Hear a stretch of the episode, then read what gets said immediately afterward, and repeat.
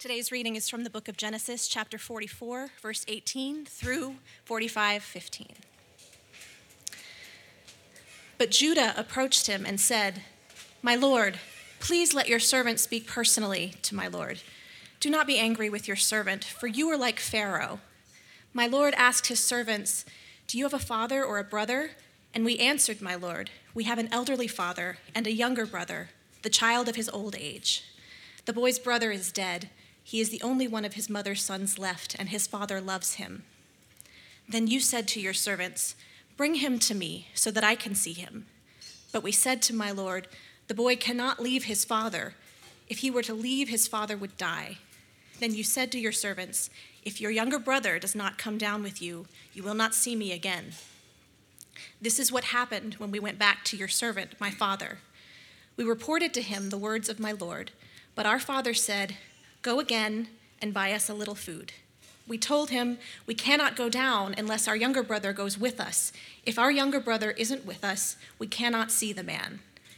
Your servant, my father, said to us, You know that my wife bore me two sons. One is gone from me. I said he must have been torn to pieces, and I have never seen him again. If you also take this one from me and anything happens to him, you will bring my gray hairs down to Sheol in sorrow. So I came to your servant, my father, and the boy is not with us. His life is wrapped up with the boy's life. When he sees that the boy is not with us, he will die. Then your servants will have brought the gray hairs of your servant, our father, down to Sheol in sorrow. Your servant became accountable to my father for the boy, saying, If I do not return him to you, I will always bear the guilt for sinning against you, my father. Now please let your servant remain here as my Lord's slave, in place of the boy. Let him go back with his brothers. For how can I go back to my father without the boy? I could not bear to see the grief that would overwhelm my father. Joseph could no longer keep his composure in front of all his attendants, so he called out, Send everyone away from me. No one was with him when he revealed his identity to his brothers, but he wept so loudly that the Egyptians heard it, and also Pharaoh's household heard it. Joseph said to his brothers, I am Joseph. Is my father still living? But they could not answer him because they were terrified in his presence. Then Joseph said to his brothers, Please, come near me. And they came near. I am Joseph, your brother, he said, the one you sold into Egypt. And now don't be grieved or angry with yourselves for selling me here, because God sent me ahead of you to preserve life. For the famine has been in the land these two years, and there will be five more years without plowing or harvesting. God sent me ahead of you to establish you as a remnant within the land and to keep you alive by a great deliverance. Therefore, it was not you who sent me here, but God. He has made me a father to Pharaoh, lord of his entire household, and ruler over all the land of Egypt. Return quickly to my father and say to him, This is what your son Joseph says. God has made me the Lord of all Egypt. Come down to me without delay. You can settle in the land of Goshen and be near me, you, your children, and your grandchildren, your flocks, your herds, and all you have. There I will sustain you, for there will be five more years of famine. Otherwise, you, your household, and everything you have will become destitute. Look, your eyes and the eyes of my brother Benjamin can see I'm the one speaking to you. Tell my father about all my glory in Egypt and about all you have seen, and bring my father here quickly. Then Joseph threw his arms around his brother Benjamin and wept, and Benjamin wept on his shoulder. Joseph kissed each of his brothers as he wept, and afterwards his brothers talked with him. This is the word of the Lord. Let's pray together. God, thank you for uh, the ways in which you show us in your word what it means to be in community. God, we have our own definitions of community, we have our own definitions of how we should make up. We have our ideas of what an apology should look like. We have our ideas of what it means to be the offended and the offender. God, I pray that you would disavow us of all of that. I pray that you would give us your heart, what it means to seek out genuine reconciliation, what it means uh, to seek out uh, genuine wholeness in our relationships, and even what it means to have wholeness in the ways that we view ourselves. God, I pray that as we uh, come to this portion of this story, that we would see ourselves here, and again, that we would not look for all the ways we can be the hero, but will you show us that you indeed are the hero and we can find our, our greatness, our joy, our, our idea of being innocent in you and not in us? Pray that now in the power of your Spirit. Amen. When I lived in Hawaii, uh, spent a little bit of time working part time at uh, Nike Town, Honolulu. Loved it, got all kinds of discounts, met all kinds of athletes. You know, this was in Hawaii, so whenever the Pro Bowl would come, all of these superstar athletes would come. They would get a thousand bucks a piece. I never understood why millionaires get another thousand dollars to shop in the store, but they were all Nike sponsored athletes. So I met all kinds of folks. I got to interview one for this big marketing event. It was a lot of, a lot of fun. All kinds of folks would come through. And whenever they would come through, people would just treat, put out the red carpet. And they would treat them so well. We had everybody from Will Smith to to State Senator Barack Obama before he ran for president, to uh, various athletes, to various politicians. We just had a little bit of everybody that would come in, and people would fall over themselves just to serve them. Fall all over themselves just to, to, to size up their foot and get them the right basketball shoe so they could say, I waited on this person. Now, working for Nike, you always hear this story about the man who started Nike. Uh, a man by the name of Phil Knight. Philip Knight uh, is, uh, is the man who is responsible for turning it into this incredible global empire. The swoosh is probably the most recognizable piece of sports apparel in the world. Anywhere you go, you see that swoosh. Any country, everywhere I've ever visited. I see others too, but you see Nike everywhere. And one of the things that Phil Knight recognized was this very thing I started with that people are often inclined to treat the big wigs, the people who matter, quote unquote, to treat them far better, to roll out the red carpet and do whatever they have to to make life good for them. And so, what he would do is he would dress up like, a, like what we would see as somebody who is disheveled, unkempt, bereft, crazy clothing, hair all over the place. He was just kind of this kind of guy that would say, I'm gonna walk into Nike Town and I'm gonna see if anybody waits on me. I'm going to see if anybody uh, shows me the kind of attention they would show Will Smith. And so, if you ever were an employee of any Nike store, you always heard this because he would come into even our store before and just walk in, even after he's no longer CEO, but he's kind of this kind of resident guy that he still has an office there and people still treat him like the king. And so, he would come in completely disheveled. You'd have no idea who he was. And indeed, people would not wait on him. And he would come back in dressed up to the hilt and read them the riot act. And basically lay out to them this is not the type of customer service we want to be known for. We want to be known as people that are going to show the same kind of attention, the same kind of care, the same kind of concern, regardless. Now, this, this kind of mentality isn't new. They've made a whole television show based off of something known as the undercover boss, right? this idea that if you're a boss or you're a leader, um, there are two things you really want to know when you do something like this. I, I would want to know if I'm the boss or the leader or the CEO, I want to know A, how I'm viewed by the people, but also I want to know how I should be viewing you. You see, I may not be able to know exactly who you are when you know I'm the boss and I'm around because you're going to put on, you know, all of these, you're going to put on the right costume. You're going to say the right thing. You're going to be on your best behavior when I'm there. But when I'm not there, and other people who don't have the initials behind their name or don't have uh, the, per- I'm not the person that signs your check, how will you treat me? So the undercover boss wants to know a number of things. How closely are you following kind of our business ethics? How closely are you, are you following the things for which you were trained? That's the idea. Uh, in other words, how do I know where your level of integrity is? Do you still do the right thing when no one's looking?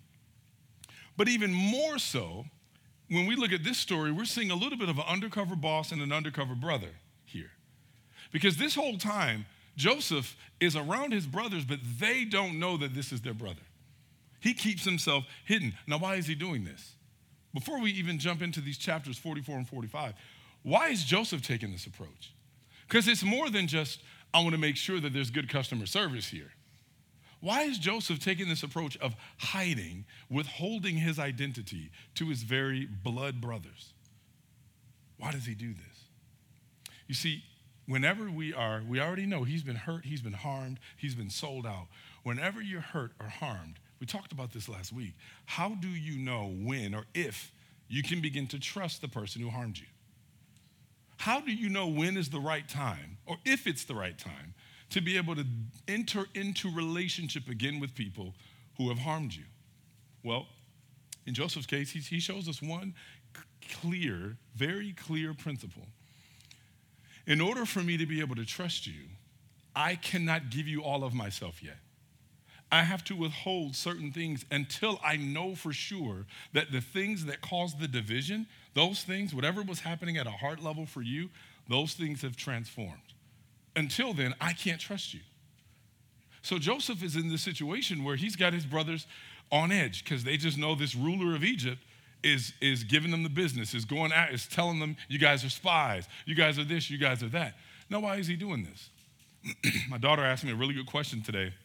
Paige, you were asking this in the kitchen, and it's like, you know, when you really think about Joseph, did he really have the right to like put his brothers through all these tests? Like, what isn't he just kind of rubbing it in? Isn't he almost punishing them? And that's a fair question because it, when you look at what happens, it absolutely looks like, man, he's really trying to stick it to them. He's really just trying to punish them.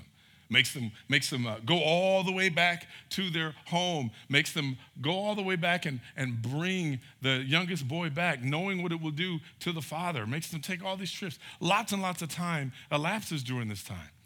And he's making them go through all these tests and all of these trials, and it just feels unfair. Like, why wouldn't just I'm sorry be enough, right?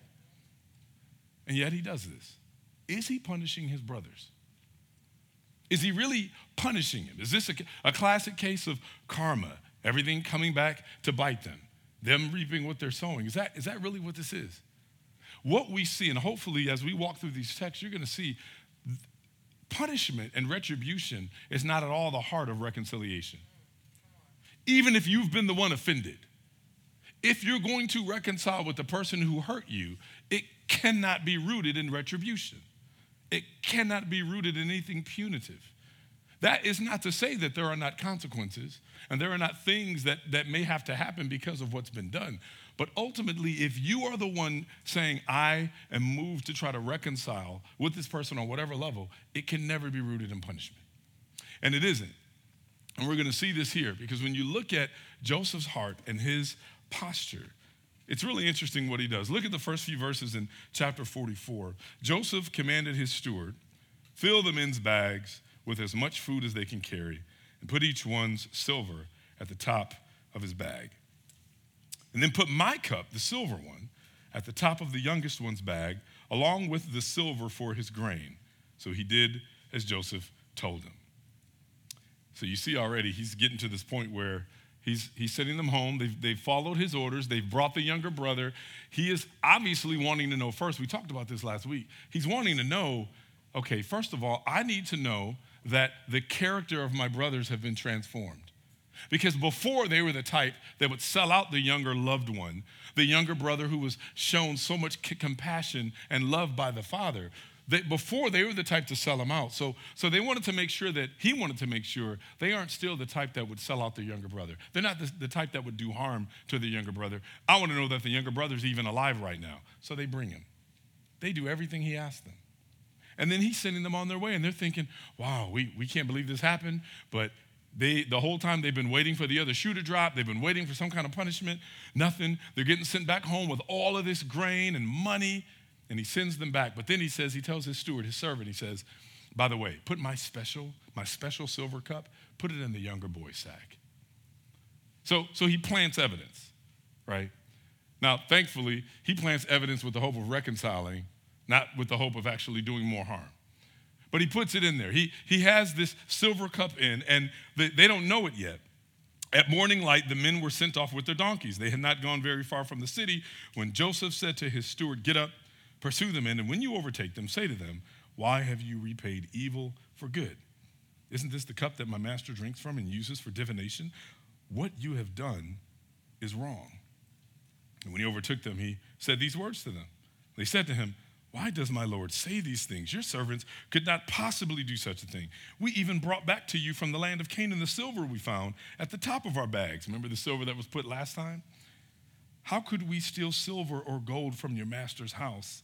If it is found with one of us, your servants, he must die, and the rest of us will become my Lord's slaves. They're going out of their way to say, We, have, we are not guilty of this. And if you think one of us is guilty, then whoever, whichever one of us did the, this dirty uh, thing, kill, kill us and let the rest of us be your slave. I mean, they are really going out of their way to show we're not, this sin is not upon us. We're not guilty of this thing. Now, a few things here that, that I wish we, it would be great if all of us were fluent in Hebrew for a text like this. One of the hardest things about reading the Old Testament is that because the Old Testament is in Hebrew, it is far better for us to understand it in its original language because there aren't chapter breaks and verse breaks. We actually miss the poetry that's intended in a text like this. What Hebrew scholars, uh, scholars remind us of is that within this, with this, within this particular passage, there's some incredible poetic elements that are meant to remind us of something.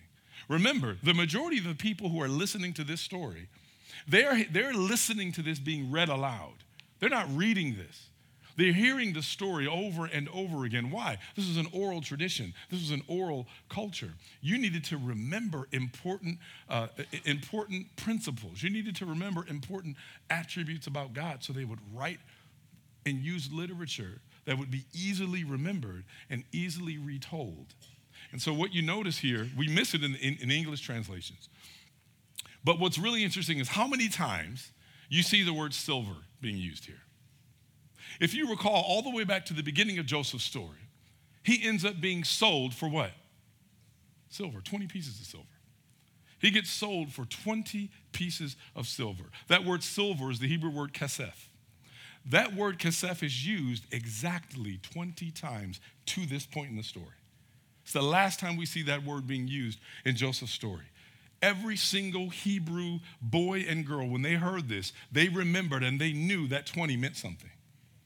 They actually knew, they, they recognized something here that even in the midst, and Joseph's going to repeat this again, even in the midst of these horrific, evil, horrible things that's happening, somehow God is trying to remind us that He's still sovereign over that. Somehow He's trying to remind us that even for those of us who have been hurt, harmed, victimized in any way, horrible things, and, and there are hard things to get through, we can so often remember and almost memorialize the details. And the details matter.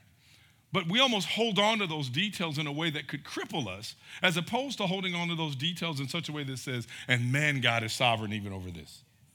There's some way, somehow, that we have to be able to even find some level of comfort, maybe on the other side of it, to go, wow, God, you even, even in the midst of things, nothing go, gets past you. Even these little details you care about, these little details you're using somehow. Maybe in ways I don't get, maybe even in ways I don't agree with, but you're using them. And so you see this, this incredible poetic element that's added into the story that we can't overlook. And so now all of a sudden, these, these boys are, uh, these young men, most scholars say that by this point, Joseph is probably 40, and Benjamin, young Benjamin, maybe in his late 20s, early 30s by this point. And you have him, uh, they're, going back and they find out all of a sudden that, that Joseph thinks that they stole something from him. And so they said, hey, listen, if, it's, if you find it with any of us, your servants, he must die and the rest of us will become my Lord's slaves. And the steward replied, what you have said is right, but only the one who was found to have it will be my slave. And the rest of you will be blameless. So each one quickly lowered a sack to the ground and opened it. And the steward searched, beginning with the oldest and ending with the youngest and the cup was found in Benjamin's sack. Then they tore their clothes, and each one loaded his donkey and returned to the city. Now, there's something to really, there, there's a big turn here. When we ask the question, this is the question that every one of us has to ask when we are in a situation where reconciliation is necessary. The idea behind reconciliation, again, is not to see if your behavior changes. The idea behind reconciliation is if your, your heart has genuinely been transformed. Behavior modification is never the goal. It's a byproduct of a very necessary goal, right? But the behavior changing alone is never the primary goal. The primary goal is is there genuine transformation on a heart level? So, whatever it was within you that made it possible for you to harm me in this very deep, incisive way, whatever it took for that to happen, has that changed? See, that's what Joseph is trying to find out. He's trying to find out on a heart level ha- have things changed? Before, it, it, you were capable of, of doing these things, not just capable, it was highly likely, highly probable that when you stood to gain from something, you would do this.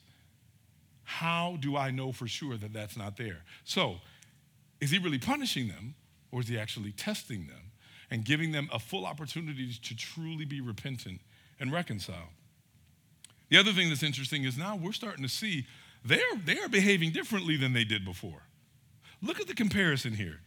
All of a sudden, they see, okay, can you imagine all the brothers standing there in line from oldest to youngest, and they're going through sack, cutting it open, cutting it open, cutting it open. Get to the youngest boy, the one that they already feel super guilty because they're like, we've got to make sure we protect him because we don't want to have his blood on our hands like Joseph's blood is on our hands. So they're looking and they see their baby brother standing there with Joseph's silver cup on the ground. And they know what this means. Their younger brother is going to be a slave, sent over to the Egyptians, the same way that the other brother they sold out had, that was his plight. They've got to go back to their father and say, Dad, another one of your sons is gone forever. What will they likely do? Would they make up another story to not make, you know, to tell him that he got killed by another animal? Who knows? But they see all of that in the moment, but something changes here. Because if you recall, when Joseph got sold into slavery, they didn't tear their clothes, they tore his clothes, didn't they? They took his blood soaked coat, tore it in order to sell a lie to their father, right? When it was time for them to, to, to gain off of their brother's loss, they were all for it. But now, when their brother now looks like a loss to them, they can't help but to mourn. They're like, we, we are completely broken over losing our brother for all these reasons. See, there's something about repentance, and we're going to keep talking about this. There's something about a repentant heart that actually moves you to grieve when, when a potential loss is before you. There's also something about a, a reconciling heart that says, okay, before when I sinned against you, that was because your loss was gain to me. That's why I sinned against you. Whatever it was that you were going to lose in this, it didn't matter because I was going to gain something out of this. And that's why I did it. But something changes now because now they're going, no, actually, losing our brother is not a gain to us, it's a loss to us. There's something about, if, even if it's not blood relation, within the, the family of God, there should be something in us that goes, losing you is actually painful for me. Losing you should never be a gain for me if we're reconciling. Now, if we're still siloed up, sure. That person gets on my nerves, don't really like the way they talk, don't like where they are politically, don't like X, Y, and Z. I don't want to be around them. If I lose them, no big deal. See, that's not the heart of a reconciler. That, that's actually not. Now, that doesn't mean that we don't sit in very difficult situations and maybe in some disagreeing kind of conversations, but it should never turn into, you know, I just, I just can't be around this. That's, that's not the heart of a reconciler. So, so now, when you look at uh, how their approach is changing, you're noticing that these, these men, they're actually looking a little bit more transformed than they did before. The moment they hear that their younger brother is, is going to be taken, you know, maybe the old ones would have been like, good, finally, we got another goody two shoes out of the way. Let's go back, tell dad, another one bit the dust. But no, they're broken. They're brokenhearted. So they tear their clothes. They tore their clothes, and each one loaded his donkey and returned back to the city. So they go all the way back to go talk to Joseph, knowing what they're probably going to face. And when Judah and his brothers reached Joseph's house, he was still there they fell to the ground before him. What is this you have done? Joseph said to them. Didn't you know that a man like me could uncover the truth by divination? Now, what a lot of scholars will tell us is that the Egyptian way of trying to read dreams and read the stars and read the skies and all the ways that they would use ways to tell the future, they would typically take a cup and they would use that cup and say some things, do some things, a lot of different theories on what that looked like. But this cup of divination was in some way some form of like reading the stars and reading the skies and reading the, the elements in order to know what the gods might be saying to them. So who knows? Joseph might have held it and be like, y'all can believe all that crazy stuff you want. I got God, but I keep drinking. We don't know for sure. But he's holding this cup and he's letting them know, don't you know that I can, I, I know God shows me these things. So, so why would you think that you can get away? He's laying it on them thick, knowing that they are innocent. And he says that to them, and they say, What can we say? Look at their response. Here they are. Here they are, knowing that they're innocent in this moment, in this particular moment, they're innocent. And Joseph is telling them, Why did you think you could get away with it? Knowing that they're innocent. And look at their response. What can we say to my Lord? Judah replied. How can we plead? How can we justify ourselves? God has exposed your servant's iniquity. We are now my Lord's slaves, both we and the one in whose possession the cup was found. You know what's interesting here? First of all, look who the person is that's talking like this. This is Judah. Do you remember who Judah is? You remember what Judah did, right? Who was the one that hatched the plan to sell Joseph to begin with? Judah who was the one that actually had no problem seeing his brother be treated like a piece of uh, uh, uh, cattle, treated him like a piece of merchandise. Who, who was the one that actually had no regard for the life of his brother? It was Judah. And now Judah is the one speaking up, saying, I'm willing to lay my own life down in order for my brother not to suffer. There's, this is what ha- actually happens when you're a reconciler, especially if you've offended someone. If you've offended someone, this is, this is one of the hardest things for us, especially as westernized individual Americans, to get. Because the sad thing is, we get to determine how, how much apology is a good enough one. We get to determine like what is what does holistic uh, repentance really look like. So we could say, I did enough, you should be happy with that. But that's actually not what, what, what, the, what the scriptures show us. What the scriptures show us is if I'm genuinely wanting to reconcile to you, I'm willing to lay myself down at your mercy to earn your forgiveness. I, you know what that means? You don't get to determine if you've done enough. If you've hurt somebody, you don't get to determine if you've done enough. You don't get to say, Well, I said this already, you should be happy with that. Nor do you get to say, It could have been worse, you should be happy I didn't do that.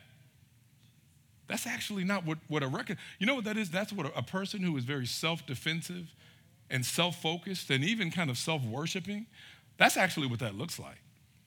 But here, Judah, before, this is a transformed Judah. Because this transformed Judah goes, Listen, I know what you, you notice how he tries to change the terms? He actually makes the terms worse. He, the terms were, whoever, you, whoever it is that actually stole this, they stay my slave. The rest of you go. Why is Joseph doing this? Because he's trying to test their character again. He's trying to see. Before, they would sell out one brother for the rest of them. But now, they'll lay all of their lives down for the one. There's a heart transformation happening. Judah jumps up and changes the terms. Because Ju- Joseph has already said, whoever is the one that's guilty, stay here. No, he says, no, no, no, no. You're, you're right. We're guilty. Even though he, know, he knows he didn't do it. And he probably knows his brother didn't do it. But it doesn't even matter. Whatever evidence you have, you know why? Because there's something else about a reconciling heart that says, you know, even if I got away with this, I know that, I'm, that I actually deserve all of this punishment. Even if you don't know how much I've done, I know how much I'm actually in, what I actually deserve here. And so, you know what? If I've got to suffer this, I will suffer this as long as they don't have to. So, what does he do? He tells them, you know what? You're right. We are guilty. So, if you got to take one of us, take all of us. Take all of us. So, he does. He tells them this. And Joseph says, I swear that I will not do this. The man in whose possession the cup was found will be my slave. The rest of you can go in peace to your father. Joseph is trying to push them to a point where you realize that no matter how good you think you are, there are conditions that will make you step outside of what you think it is to be holy. There are things that can challenge you, things that can push you to be something that you don't believe you are, but actually you are. That's why when things happen and we say, I don't know where that came from. That's not me. That was a different person you were talking to. That's not, that's not the real me. No, actually, conditions can happen that will squeeze and push until the real, deeply nested, deeply buried you will come to the surface. So the question is what comes out when you're pressed? Not about what comes out when everything's copacetic. That's the reason a lot of times when we pray because things bad are coming up, we keep asking God, change my circumstances so that this bad stuff doesn't come up. Not, Lord, change the inner person that's here so that even when the bad stuff comes, the, the ugly stuff won't come out. By the way, that is the context in which Paul uses the, the passage that we love using as our self help verse I can do all things through Christ who strengthens me. That's actually the context. When Paul says, I've learned what it means to be, to be poor, to be wealthy, to be cold, to be warm, to be hungry, to be fed.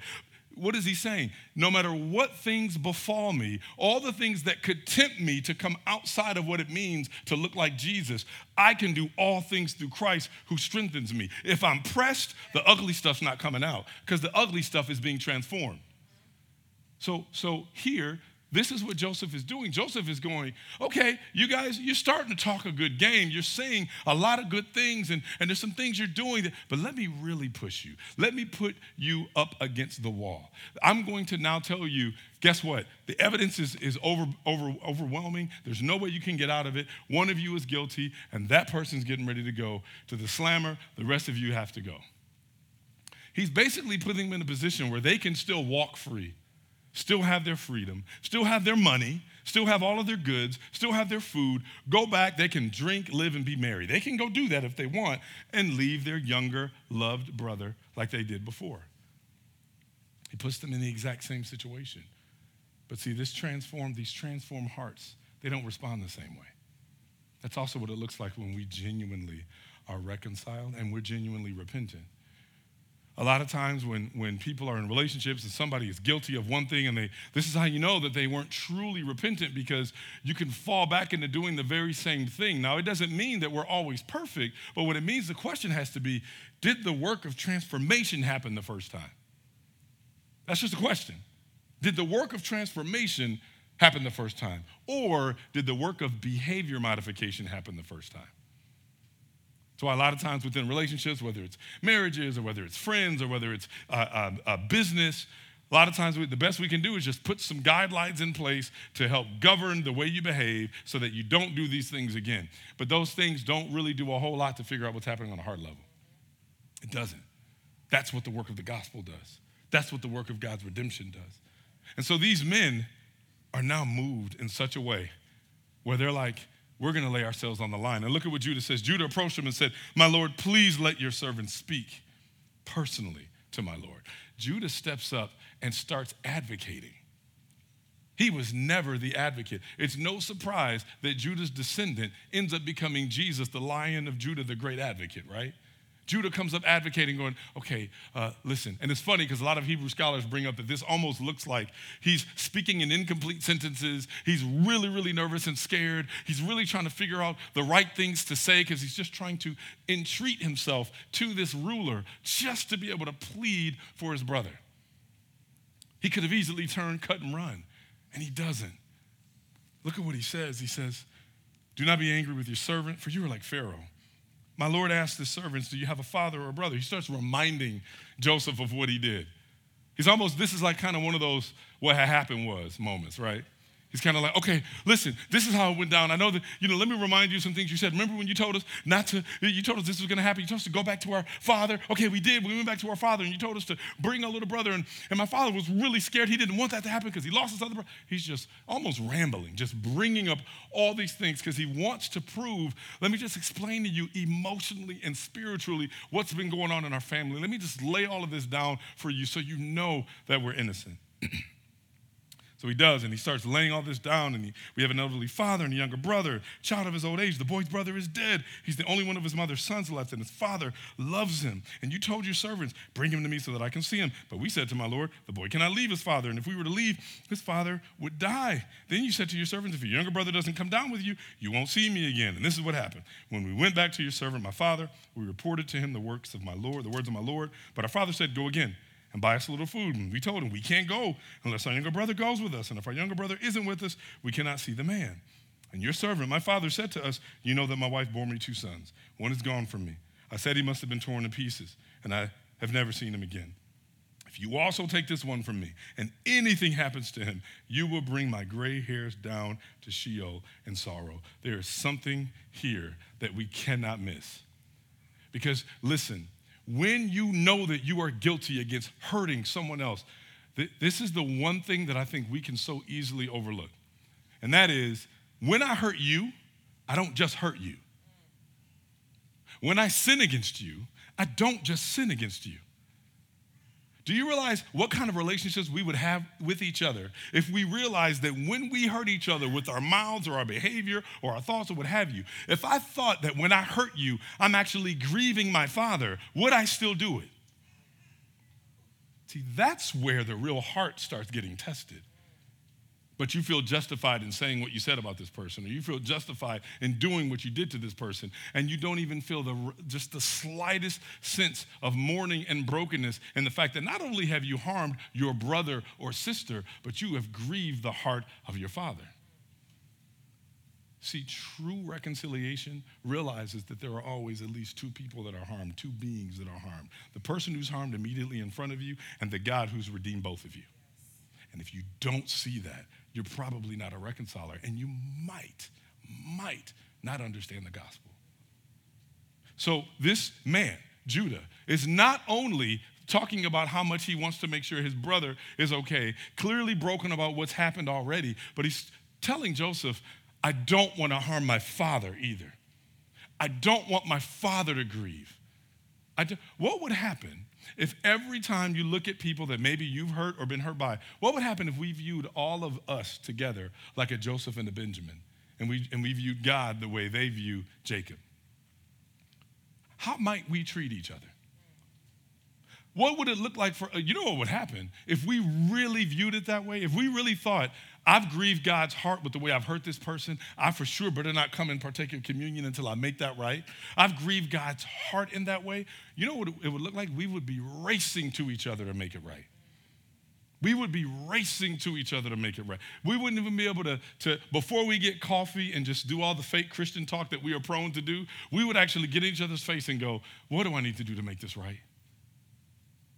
That's actually what a heart of a reconciler looks like. Judah immediately goes to Joseph and lays it all out and says, This is what happened. I don't want to harm my father again. I've been there, done that. Got the t shirt. I want to give it back. I don't want to harm my father. He says, So if I come to your servant, my father, and the boy is not with us, his life is wrapped up with the boy's life. When he sees that the boy is not with us, he will die. Then your servants will have brought the gray hairs of your servant, our father, down to Sheol in sorrow. Your servant became accountable to my father for the boy, saying, If I do not return him to you, I will always bear the guilt for sinning against you, my father. Do you feel that sense of guilt when you harm another brother or sister? Do you? I hope for some of us this is like new. I hope for some of us we're like, my goodness, I've never thought about it this way. I've always thought about it like if they've legitimately hurt me, then whatever. I'm just gonna do whatever I have to to them. Or if they say I'm hurt, I've hurt them, but I don't agree that I've hurt them, then I'm just gonna leave it alone because that's on them. That's a them issue and it's not a me issue, right? Have I even done the work to figure out, man, is this legitimately something that I've done to harm someone? Why? Because the stakes are this high. The stakes aren't just, oh no, I'm not gonna be friends with them. The stakes are higher oh no, God might be very much grieved and displeased with me. My relationship with God is being affected by my lack of recon- reconciling with my brother or my sister. You see how high those stakes are? They're like really, really high. That's the reason why so often the scriptures are calling us into community. That's the reason why the scriptures use plural pronouns when talking about us. You know, the Lord's Prayer doesn't start with my Father, it starts with our Father. Why? Because we're supposed to do this in community. It's never meant to just be you and Jesus, ever. Yes, we've said it a million times. We didn't make it up. Yes, your relationship with Jesus is personal, but it is never private. So, what does it mean? What does it mean for you? What is rec- how important is reconciling to you? Because that actually is the true test of a humble, repentant heart. And so now you see what Judah says. He says, If I don't return him, I'll bear the guilt for sinning against you, my father. Now please let your servant remain here as my Lord's slave in place of the boy let him go back with his brothers. For how can I go back to my father without the boy? I could not bear to see the grief that would overwhelm my father.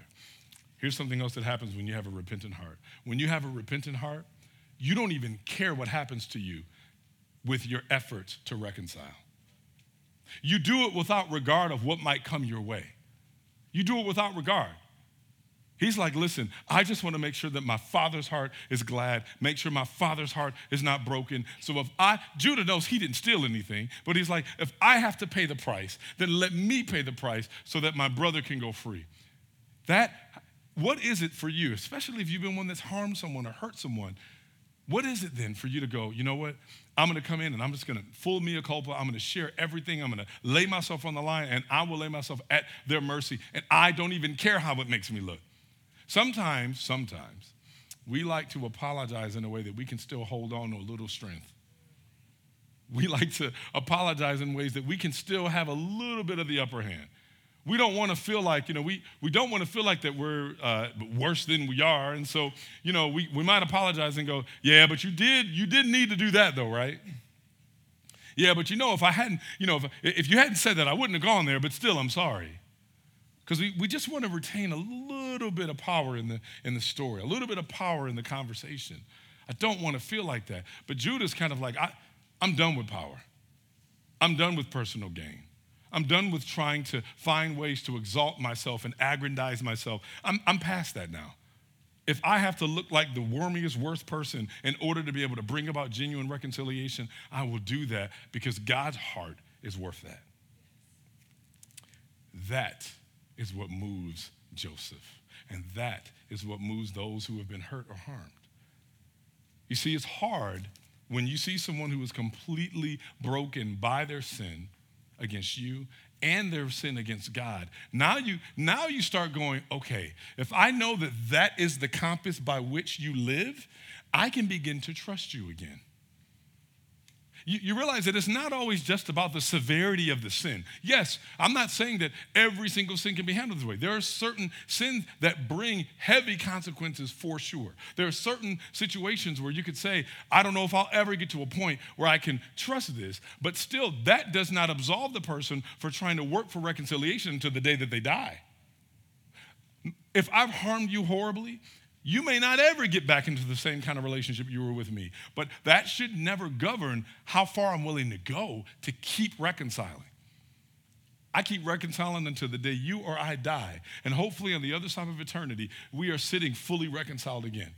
But for me, because I want to still please God, you know what pleases God? Not just the outcome, He pleases the journey. What does it mean for me to constantly be a reconciler?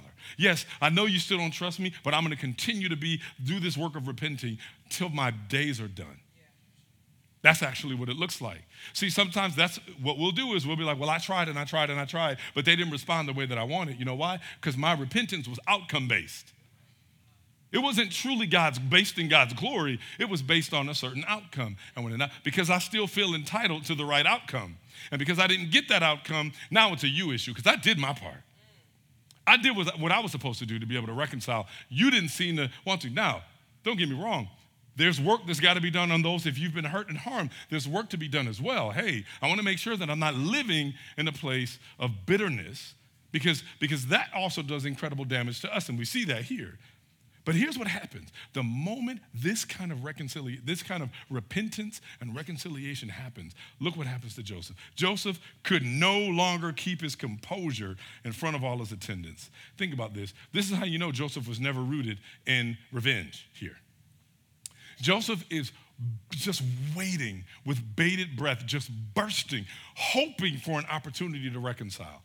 You see, if you've been hurt, but you are in God, you are in Jesus, there should be something in you that's going, I just want any reason to be able to be reconciled again. I just want a reason. Uh, and, it's, and again, it's not just outcome based either. It's not just like, I just want a reason to believe that I can be happy the way I thought I was going to be happy.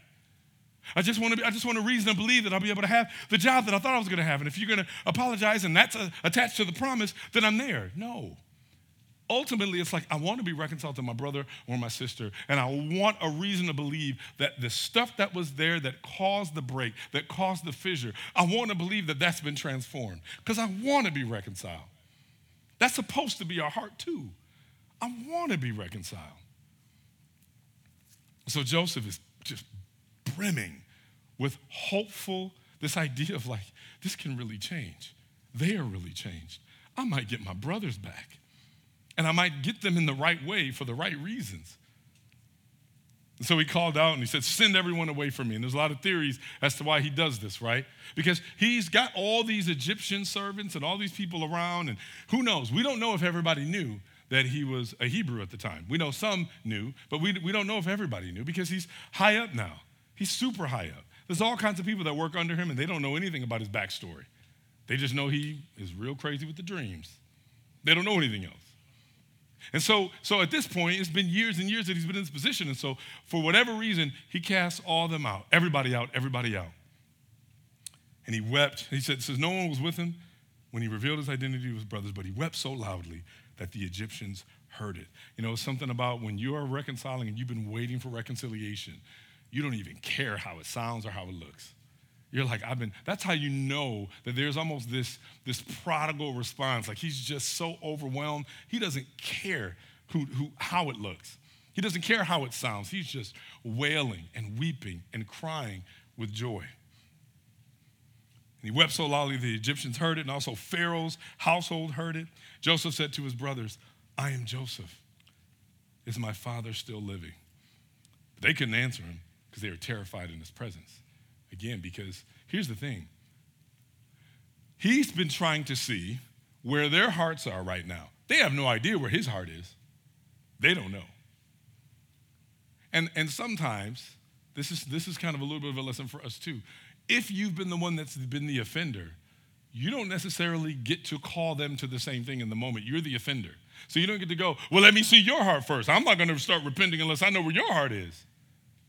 That's, that's a manipulative move. That's actually not a heart that's rooted in genuine reconciliation, though. Because again, the person who's afraid of walking back into a toxic environment, they should not be the first to lay everything out because they can be taken advantage of again.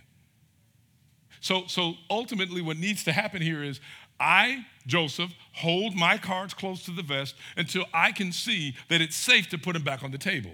Now they're safe to put them back on the table. Now we can continue the game. So here's what happens. They are sitting back and they're looking and they're, he pulls off his garb and they see it's Joseph. Looks a little bit different. It's been a couple of decades, but they see him. And they're terrified.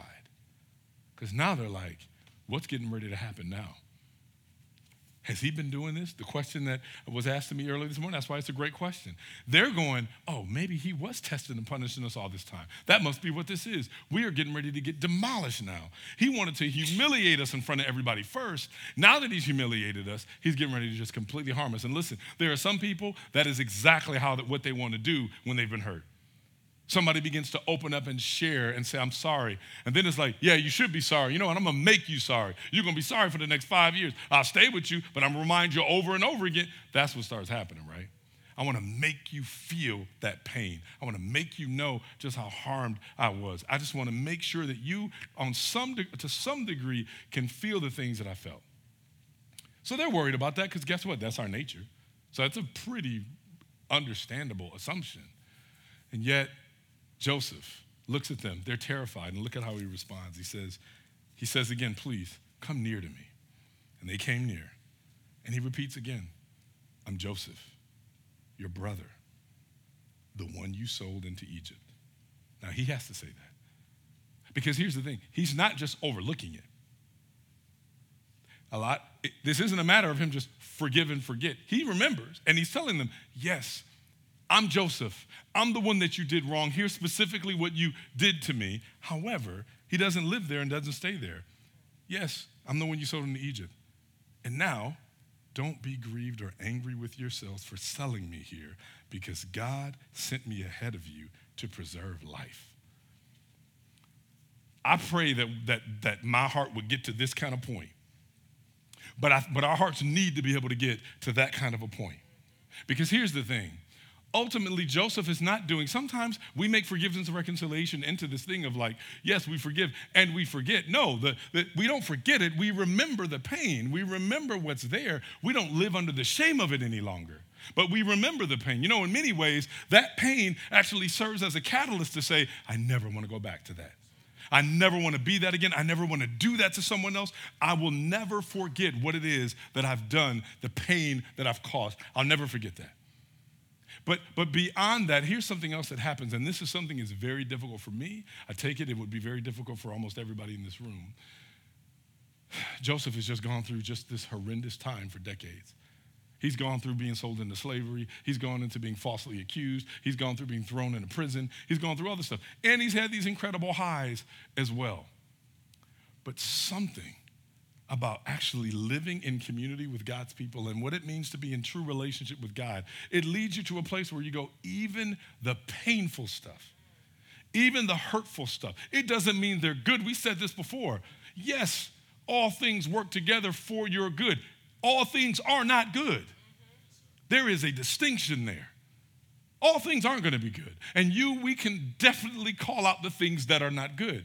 But what happens is, if my relationship with God is where it should be, then I finally get to a point and I go, Lord, how are you using this ugliness to actually bring, bring about the beauty of your word? What, how, how do I see? What am I supposed to see? I may not even see it until I'm on the other side of it. Joseph somehow got to this place where he went, Yes, you hurt me. Yes, you harmed me. But the things that you meant for evil, God meant for good. This is one of the hardest principles for us because at some point we've got to go, Lord, you. There is something God is bringing about. His eternal decree. We don't know everything He's doing, but there's something He's doing, and He's using everything. You know what I love about this? It means that God actually doesn't waste any of it. He doesn't waste any of it. That does not mean go look for the worst possible situation to get into so that you can say, look at what God can use, right? But if anything, this is the ultimate picture of what theologians call compatibilism here. And you see it as, as, he, as he continues to talk through. You start seeing the ways that he's sharing, and he, and he starts kind of laying out some of the stuff he says, For the famine has been in the land these two years, and there will be five more years without plowing or harvesting. God sent me ahead of you to establish you as a remnant within the land and to keep you alive by great deliverance. Therefore, it was not you who sent me here, but God. He has made me a father to Pharaoh, lord of his entire household, and ruler over all the land of Egypt. This is one of the first passages that you'll see theologians look to as this great picture of compatibilism. What are the two things that are being that are compatible here? Yes, God has his eternal decree. God is completely sovereign. He is in control of all things. And yet, we have our decision making. We have the, the choices we get to make. We have a degree of will that we can choose to do a thing. And somehow, in the midst of that, I would never even begin to try to prove how they connect perfectly. But somehow, in the midst of that, God is saying, and yes, I'm still sovereign over all of this. Even in the midst of your, yes, you make your decisions that will cause harm or cause good to happen, but somehow, somehow, God says, even the things that you think you're controlling, even the things you're doing that are harmful, somehow I'm still using to bring about my eternal decree. There's got to be something in that, even for those of us who have been harmed. All of us in this room have been hurt or harmed in some kind of way. And we become crippled because we ultimately are like, well, because that bad thing happened, I can't possibly believe that God is good. I can't, I, I, I deal with this all the time myself. You can easily look back in the past and you see things that have happened, things that shouldn't have happened, things that should have happened. And you're like, if God is good, why would he let this thing happen? If God is good, why would he not have stopped that thing from happening? If God is good, why would this person have had to have been abused this way? If God is good, why would I have had to have been born in such a horrific environment? Where is God? Joseph can be asking those very, I'm sure he did ask those very questions. If God is good, why am I in jail? If, if God is good, why am, I, why am I enslaved by Ishmaelites? If God is good, why did he give me brothers that don't love me? See, you can ask all of that. And yet, somehow, some way, Joseph gets to a place where he goes, I didn't know this before, but I'm able to look back and see. And he didn't just look back at the things that had already occurred, he's actually hearkening back to what we see all the way back in Genesis 15. Genesis 15, when God makes the promise to Abraham and he starts telling him what's going to happen to his descendants. You see, this is, this is why it's so important for us not just to look at our circumstances, but still go back to God's word. Because sometimes your circumstances will leave you with no hope, no joy. All you have is despondency. All you have is this place of like, I have no hope, I have nothing, God is not there. My circumstances tells me so. He looks back. Remember what God told Abraham. Verse 13 of chapter 15, he says, Then the Lord said to Abram, Know this for certain. Your offspring will be resident aliens for 400 years in a land that does not belong to them and will be enslaved and oppressed. Those of y'all waiting for a word from the Lord, is this the one you want? However, I will judge the nation they serve, and afterward they will go out with many possessions. But you will go to your fathers in peace and be buried at a good old age. In the fourth generation, they will return here, for the iniquity of the Amorites has not yet reached its full measure. You know what Joseph is really saying? Joseph is going, remember that promise that God made? Sometimes we got to go back all the way back to what God originally promised. Because circumstances might make you doubt God's promises. And I have to go back to God's promises first and say, I don't see where these circumstances are leading, but I know what God promised would happen. And so, on some level, I need to stand on the promises of God and not what my eyes are telling me, not even what my heart is telling me, because it will fail me. And Joseph is reminding him of that. Listen, yeah, y'all did this to me. You harmed me. You hurt me. It hurt. I still have to deal with this. But I can look back and I can look forward and know that the promises God made, somehow He used your ugliness to bring about His perfect promise. And guess what? Now, all the tribes of Israel are preserved. Why? Because in many ways, in many ways, the things that they did, right, the ways that they sold out their brother, they sold out their brother only for him to, be, for him to become their deliverance. Think about that. They sold him out, they left him for dead, and now he's the one that brings them life. There's, there's something interesting about how God often does this.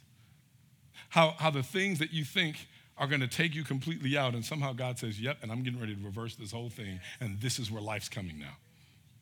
And we need to be thankful for that. Because sometimes we're the ones that are bringing that death stuff in. And then we sit in shame knowing I'm the one that actually caused this. I'm the one that, this is, for, for a lot of us, we need to know if I've ever been the person that's caused the harm, you know, a lot of times people feel like, I've already caused this much damage, what's the point?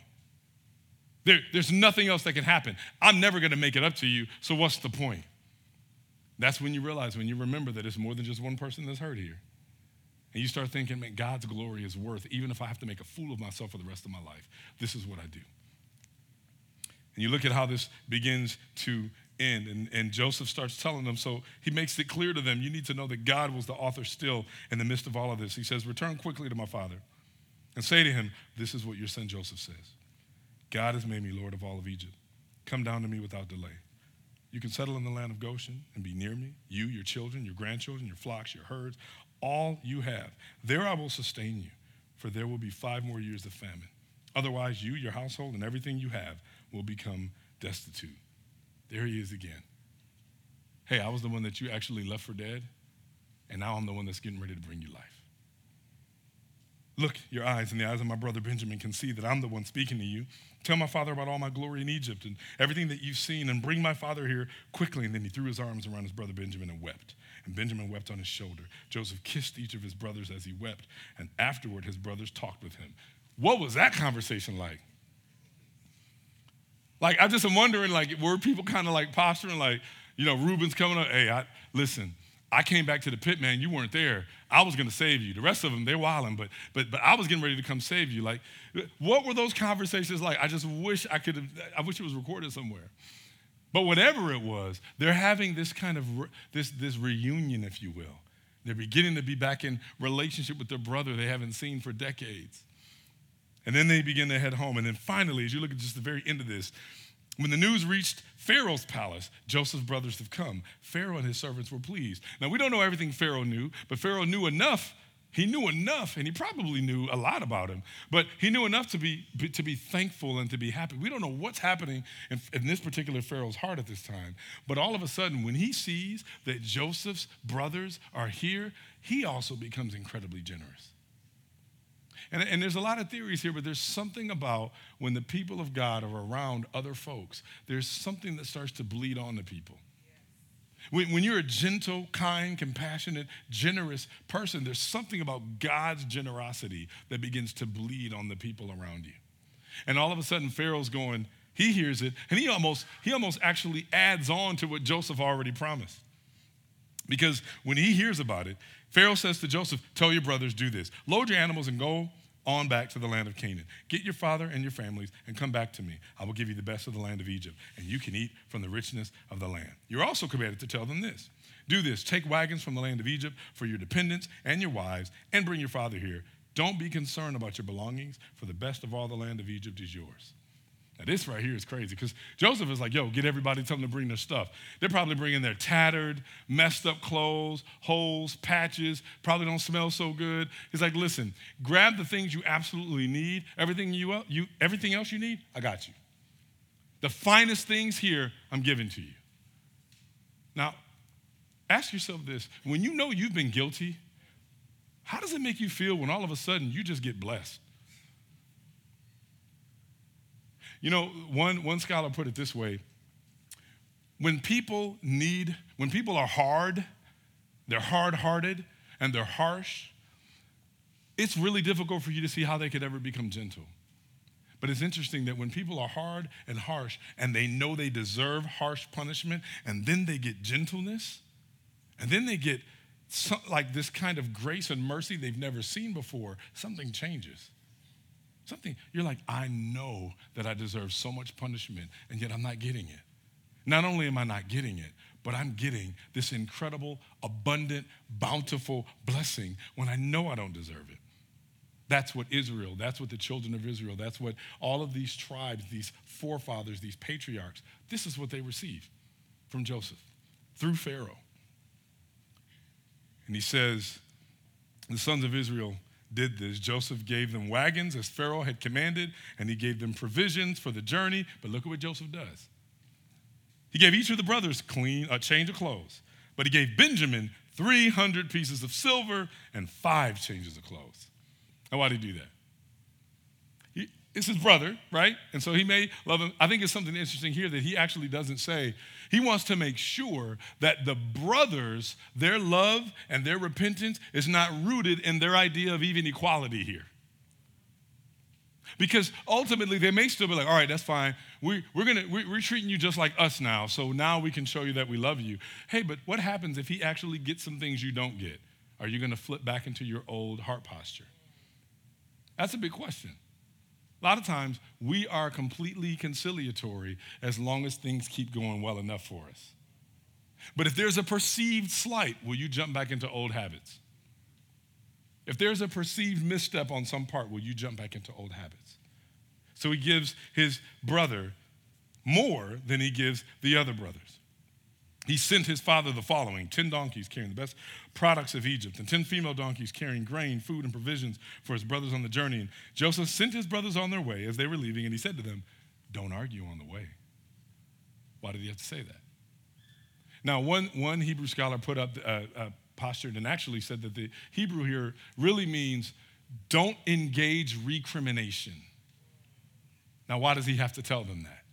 Because, y'all, be human for a minute. What in the world are these guys thinking? They're getting ready to go back to their dad. Guess what they have to tell them? Good news, Joseph's still alive, which means we've been lying to you this whole time. How's that conversation going to go? Like, the, dad probably has already been suspecting that they've been lying. He hasn't really been trusted them much. But now they've got to flat out admit okay, dad, you're right. We've been, we've been making stuff up. We, we, we, we lied. You're right. They've got to go back through all of that. That, that coat that we gave you that was soaked in blood, that wasn't Joseph's blood. That just shows you just how shady we actually have been because we spent the time to rip this coat apart, dip it in blood that we killed, a, a goat that we killed, bring it to you and try to convince you that the son that you love so dearly died, and we callously were just okay with that. So they've got to go and, and explain all of this, right? Because it's interesting. They can't give that good news without the underpinning of all that bad news is there. And Joseph knows that. So Joseph's like, hey, as you're going home, don't start, don't start finding ways to pass more blame on the one than the other. Because that's likely what would happen. You're getting ready to go, and it's like a bunch of y'all going back. And it's like, well, you were the one that actually came up with the plan, so I'm gonna make sure I tell dad that too. That was you who said that. I mean, come on, Judah. We weren't going to say, we didn't have that idea. You had that idea. And that's probably what caused a lot of sniping on the way. No, that's not true. You don't want to do this and that. You're the oldest. You should know better. Da, da, da. Like all of that would start happening. And what Joseph is trying to point out to them is now, once you realize there's freedom once you've laid all your sin out, you don't have to keep trying to defend yourself anymore. You don't have to come up with more excuses for why you did what you did. Because your sin now has been exposed and it's been forgiven. So the shame of it is gone. So they can go back. Yes, it might be hard. They may have to see the disappointment of the dad's face. However, they're going to be so overwhelmed by the joy because guess what? Real reconciliation is happening. And they're willing to endure whatever that means. I think the last thing as we close is this. When you think through all the ways that Joseph brings to them everything they don't deserve, when you think through the ways in which Joseph, it, it, it totally takes him being an advocate for them because ultimately they realize they're living in the shame, realizing we've caused great damage, we've caused great harm, and we don't know how to fix it.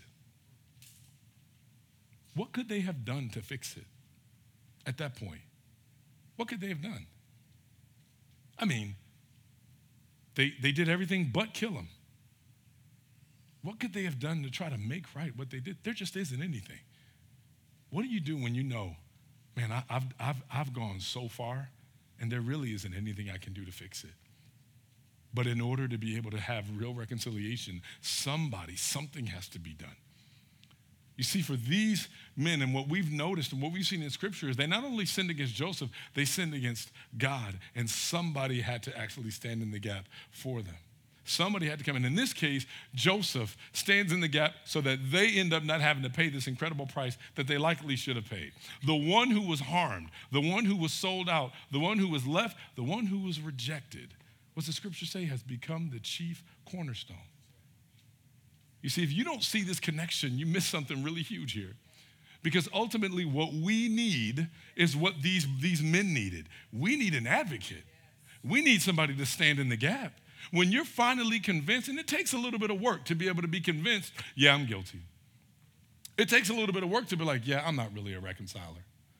It takes a little work to be like, yeah, I don't really repent well. Yeah, I have overlooked some ways I've really caused some real damage. Or I overlook some heart postures that likely mean that I have a high propensity of causing some damage eventually. I, need something else to change. I need some real transformation to happen. I need somebody to actually advocate for me. I need someone to be able to say, in the same ways that this famine was coming, this famine was coming, and they're like, we have no way of even facing this famine if somebody else doesn't go out ahead of us and bring what we need when danger comes. When you think about the words in 1 Peter, I'm sorry, in 1 John, and you think about how John writes about who Jesus is to us. And he talks about who Jesus is to us and the ways that we know him. Here's what he says This is how we know that we know him if we keep his commands. All right. That alone is like, wow, true, but heavy, because I know I don't keep them all. So I guess I'm going to be guilty because I don't really know how to keep them all. The one who says, I've come to know him and yet doesn't keep his commands is a liar, and the truth is not in him. But whoever keeps his word, truly in him the love of God is made complete. This is how we know we are in him.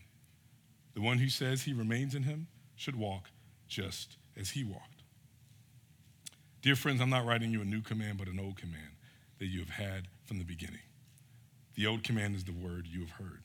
Think about this for a minute.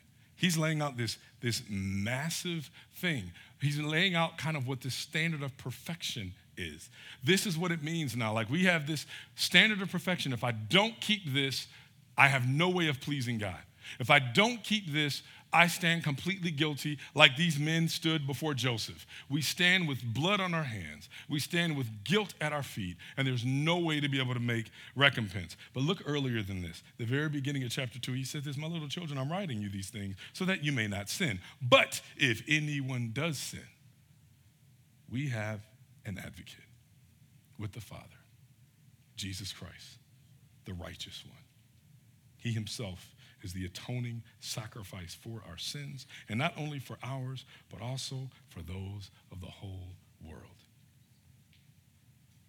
If we don't see all the ways in which we have been reconciled back to a holy God so that now we can give up our ideas of what it means to be right, the fear of being wrong. We actually are free to be a reconciler now. I don't have to like defend myself in the way that I have to prove that I'm innocent of all things. I can actually step back and go, You're right, I'm guilty.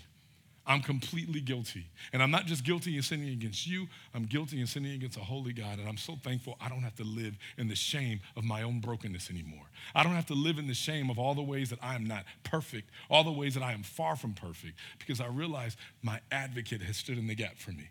My advocate has paid the price for me. And my advocate has sent me back with grain, with silver, with money, with the ability to be a true reconciler, not rooted in my own gain, not rooted in my own self, but rooted in His glory, rooted in His grace.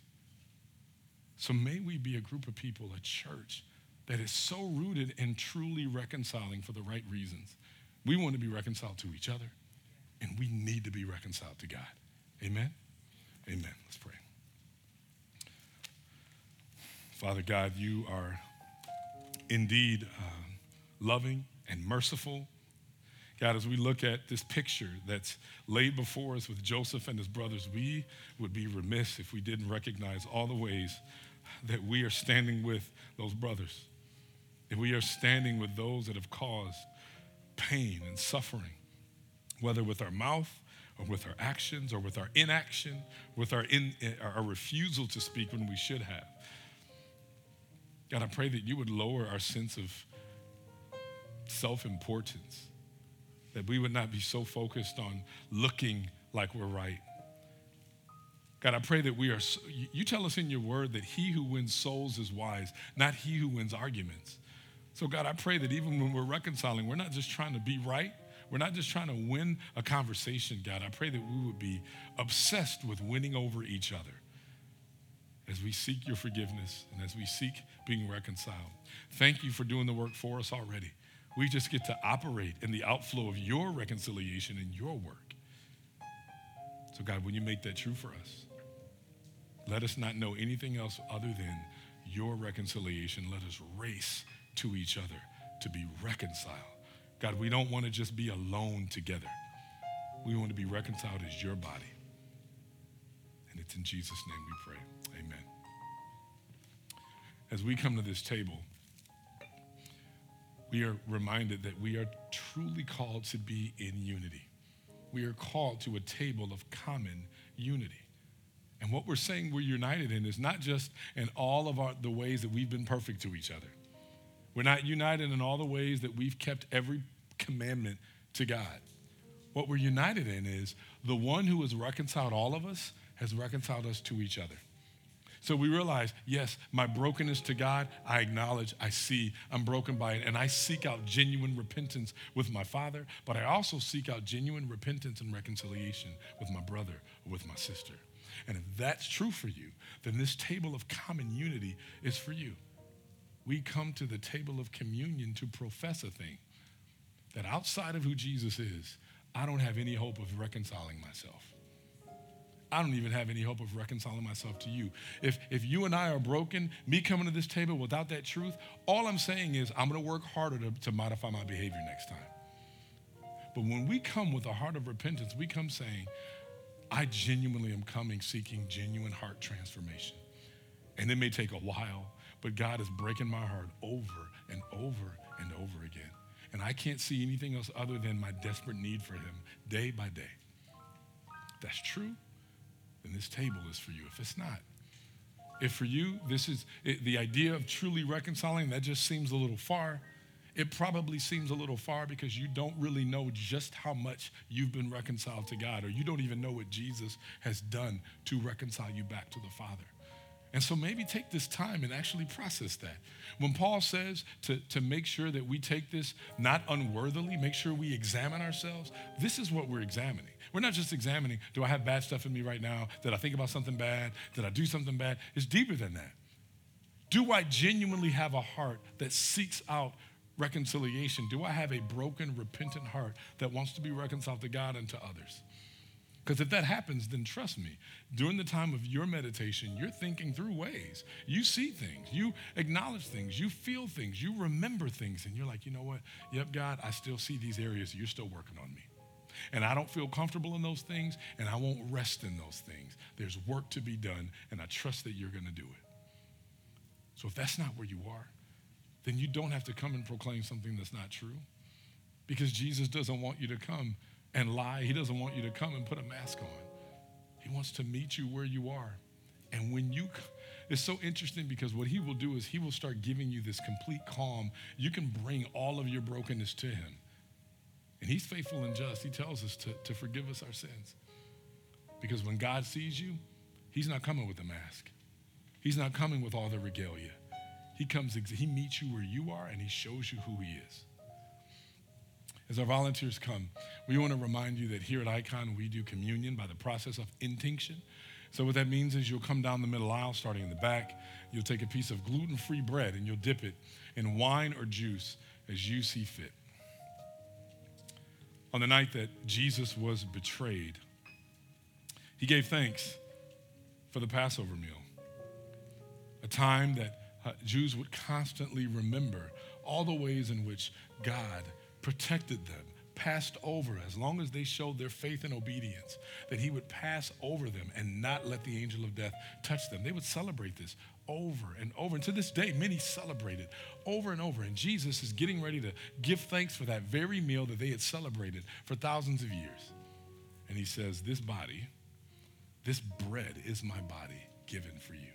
Take and eat of it.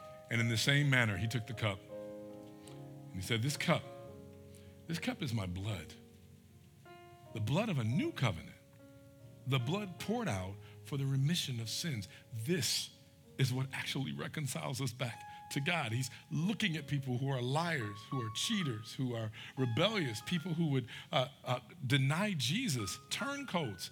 And he looks at them and says, This is what it means for you to be reconciled back to a holy God. You're going to sin against me, you're going to sin against the Father, and I'm going to wash it all away.